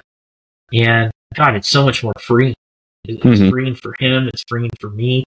Um, and he's doing just fine. Awesome. Yeah, that speaks a lot to me as as you know a very similar person doing a bunch of different things and trying to accomplish all this stuff. And um, you know, now that I'm doing homeschool and I'm like, hey, you need to do this, this, this, this, and this today, and he's like, what? I'm like, here's your checklist, buddy. Get at it. You know, and I'm like, you know what to do. Make it happen. And and you know, he's already, you know, um, my oldest is already, you know, a perfectionist like mom and, and dad. You know, because Rick L and I are both the same way. So it's like, you know, if if he doesn't get something done, you know, and one of the beauties about homeschool is like it's super flexible. You know, if you don't get it done today, who cares? Like we'll get it done tomorrow, right? Or you know what? We could even do school on Saturday. We could do school at six o'clock at night, eight o'clock at night. It doesn't matter if there's something that you want to work on. If you have a reading assignment, you could do your reading assignment at you know before you go to bed. Who cares? You know, like this is this is easy stuff. I'm not you know. Um, but I still, you know, my standards are my standards, and it's tough to come off of stuff. And it's like, man, I really need to pay attention to that and make sure that I'm not, you know, because that very well may be where he gets his you know perfectionism from why he needs to okay well like i i feel really bad because i didn't get this done i didn't get this done. Well yeah i'm probably the one who pressured him to make sure that he got it done and now here i am holding the bag of having to console him for the fact that he didn't get it done. Like way to way to go dad you know? Like man that uh, that speaks a lot to me but I'm glad to hear that you know it, you're you only realized that a year and a half ago, and uh, your son's doing doing well with it. Uh, so I, it gives me a little bit of hope that I haven't uh, screwed him up too awfully bad since he's only eight, you know, almost nine years old. So yeah, but yeah, man, oh man, just fine. Yeah, it's uh, um, you know, it, has been said on this this particular podcast multiple times um, uh, from you know one of the guys mentioned it is so much easier to be a mediocre dad than it is to be a good dad. Mm-hmm. Um, and uh, I think having conversations like this and figuring out where we're screwing up and how we can be better and where you know where our intentionality is and um, how you know how we're putting the right people around our kids and um, you know how we're you know validating them the way they need to be validated and do, like I think that this uh, it's the only way we're going to get better is to continue to talk about it and push it out there. I mean, there was um, and I think that goes on on most fronts, not just being a dad, and but our, as business owners and operators, as you know, um, you know, being a former military guy, the same thing. Like, you know, if you've got stuff you need to talk about in your past, then, you know, for anybody listening here that's, you know, prior military, I've, I've been through, through a thing or two in my day. Like, go and talk to somebody about it. Like, go and have a conversation, you know, um, don't, don't let it get to a point where, you know, you're, you're bottled up so daggone much that you're, you're quite literally, you know, killing yourself. And it's like, man, oh man, we need to, uh, have the conversations, make the, make, make the improvements in our life whether it's with your kids with your wife with your coworkers with your you know employees whatever it is like have these conversations and and be willing to uh, be willing to grow. So i appreciate your vulnerability on that one. That one really spoke to me a lot as far as the the standards for the son but but uh, what uh, that you that you provide this platform to do this. That's why when i heard about it uh, from our mutual friend adam that i was like oh just the topic alone is so needed so needed. I love it. So yeah, I appreciate it. Thanks, sir. Yeah, it's uh, it, and I, I do it very selfishly because it's I just want to steal everybody else's good ideas. So, um, I do it in the form of a podcast because people will actually talk to me about this stuff. If I don't set it up as a podcast, and people aren't going to talk to me about it, they're not going to sit here and talk to me for two hours. But if I say, "Hey, you want to be on my podcast?" They're like, "Yeah, sure, I'll, I'll totally talk about this for two hours." You know, so, R and D, rip off and duplicate, right? That's right. You're darn right. It's funny. I was literally talking to my son about that today. Um, uh, I don't remember what how we got on the conversation, but I was like, you know, because uh, we were doing school stuff, and I said, you know, what's great? It's when you're not doing schoolwork. Cheating is amazing. Like cheating off of other people, like all of their successes, look at what their successes are and do what they did. Like, like it, you know, history history may not repeat, but it rhymes. Like you can you can see what they did and make your own version of that. You know, I mean, I'm not saying again like breaking any laws and you know if they're you know, you know don't steal copyright and stuff and all that. I mean, there's a difference here. But man, oh man, like when somebody says something that they're doing in the business that makes a lot of sense, like oh, totally going to steal that. I'm totally going to steal that. You know, and same thing here as as parenting. You know, like I really want to be a better dad. So what better way than to talk to good dads who are doing what they can to make a difference? So and we're all uh, figuring it out, right? Yeah. I mean, we all have. Yeah. It's that we have screw ups, we have things, but the finding these your podcast and being intentional about talking to other good dads, mm-hmm. and, and mainly we learn from the mistakes, right? I mean, most of the stuff yeah. I've talked about that I'm doing well is because I made a mistake 1st mm-hmm. and then got better from it. But if we can avoid those mistakes or not, if, you know, my son's 14 and I've changed these things when he was more like 12 and a half, 13, you're like, hey, then my kid's not that screwed up at eight. right. So, yeah. Yeah, and you know it, it's uh, too many people don't want to talk about their mistakes either, and that's uh, that's a shame because that's where that's where we learn. And I mean, this is where true wisdom comes from is learn. Like I, if I can learn from somebody else's mistake as opposed to making myself have to go through the problem, then that's by far a better route to go. I would much rather learn through somebody else's mistake and uh, gain that knowledge than than to have to have the scars myself.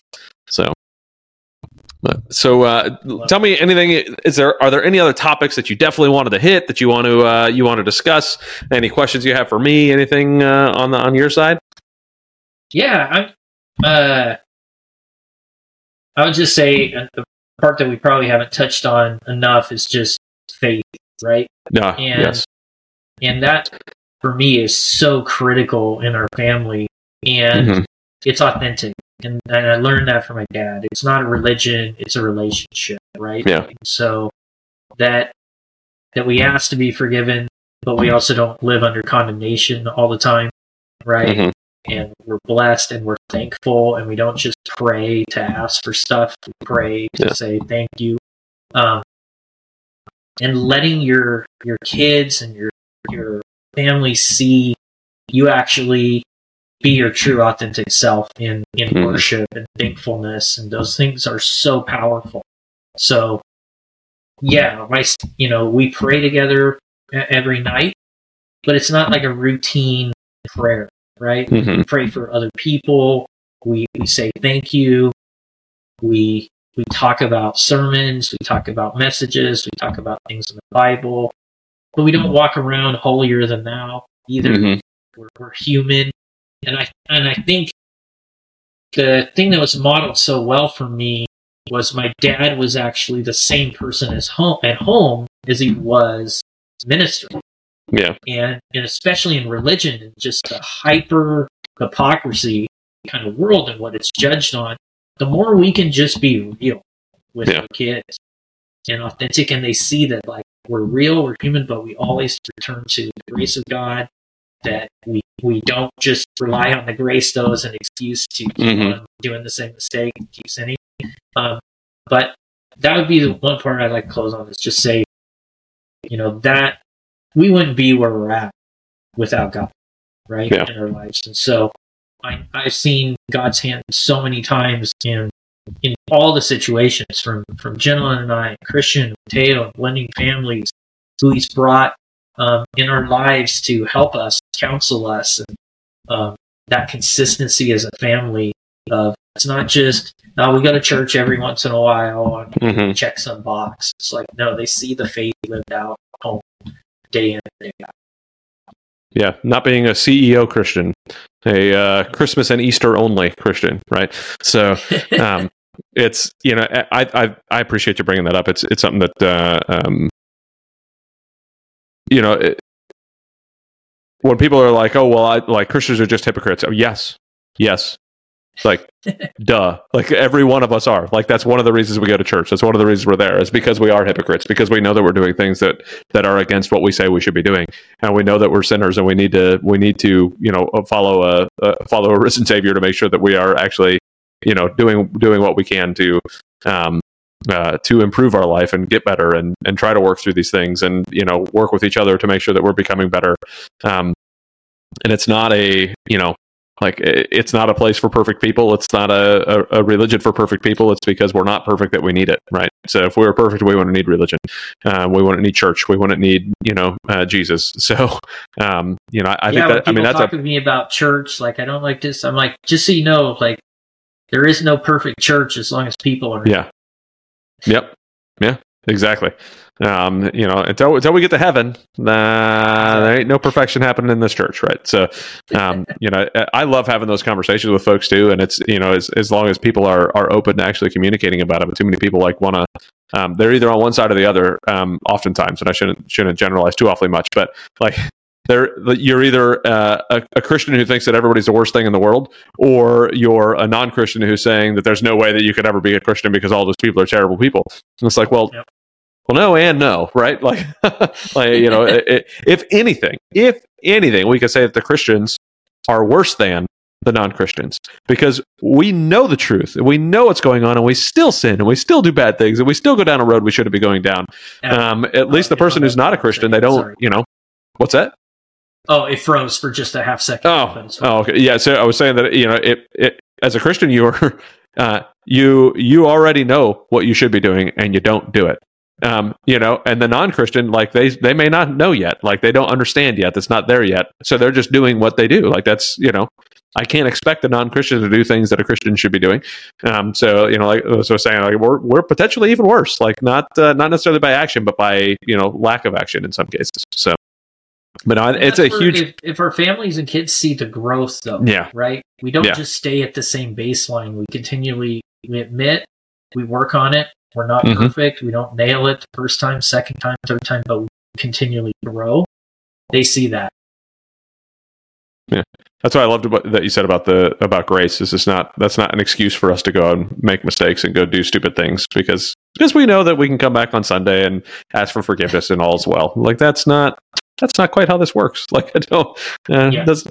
I do not think that word means what you think it means. You know, um, but uh, uh, but no, it's a huge pivotal part in our in our family as well. And I I I don't, um, as with everything, I don't think I do a, good enough job explaining it to my kids and and making sure that they're involved as much as as I should. And um, you know, recently we started a, a life group, which actually ha- meeting tonight, but um, uh, we started it at our house, and I'm looking forward to kind of showing the kids what it means to be vulnerable inside of a group inside the house, and you know, teaching, you know, helping teach alongside people and learn and grow. And um, know, to me, it's a it's a massive important part of my life. Um, and if it if it wasn't for that, I wouldn't be I wouldn't have the wife that I have. I wouldn't have the life that I have. I wouldn't be, um, you know, anywhere near where I am now if it wasn't for you know walking with God. So I appreciate you bringing that up and and uh, um, helping us end on that on that note. But all right, well, James, I thank you so very much for jumping on. It was a pleasure to uh, to chat with you.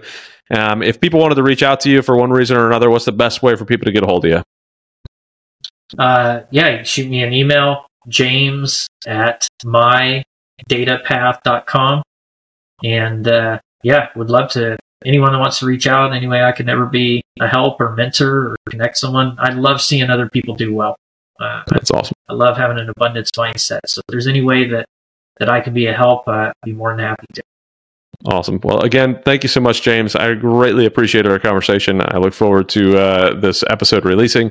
Um, and please, anybody, if uh, if James, if you if you heard something today that uh, that he can help you out with, reach out to him. I look forward to uh, uh, to this episode releasing and uh, hearing everybody's feedback. Please let me know your thoughts in our comments. Um, like, subscribe, all of those things that you're supposed to do, and all those things I'm supposed to say and never do at the end of a podcast. Um, but thank you so very much again, James, for coming on. I appreciate it, and we'll we'll talk to you soon. Great. Thank you so much for having me on, Adam. Absolutely. This is awesome. Thank you so much for listening to the Biz Dad podcast. We hope you found some value in your time here with us, and we look forward to bringing you the next episode. If you've enjoyed today's show, please subscribe and share so you and your friends won't miss our upcoming episodes.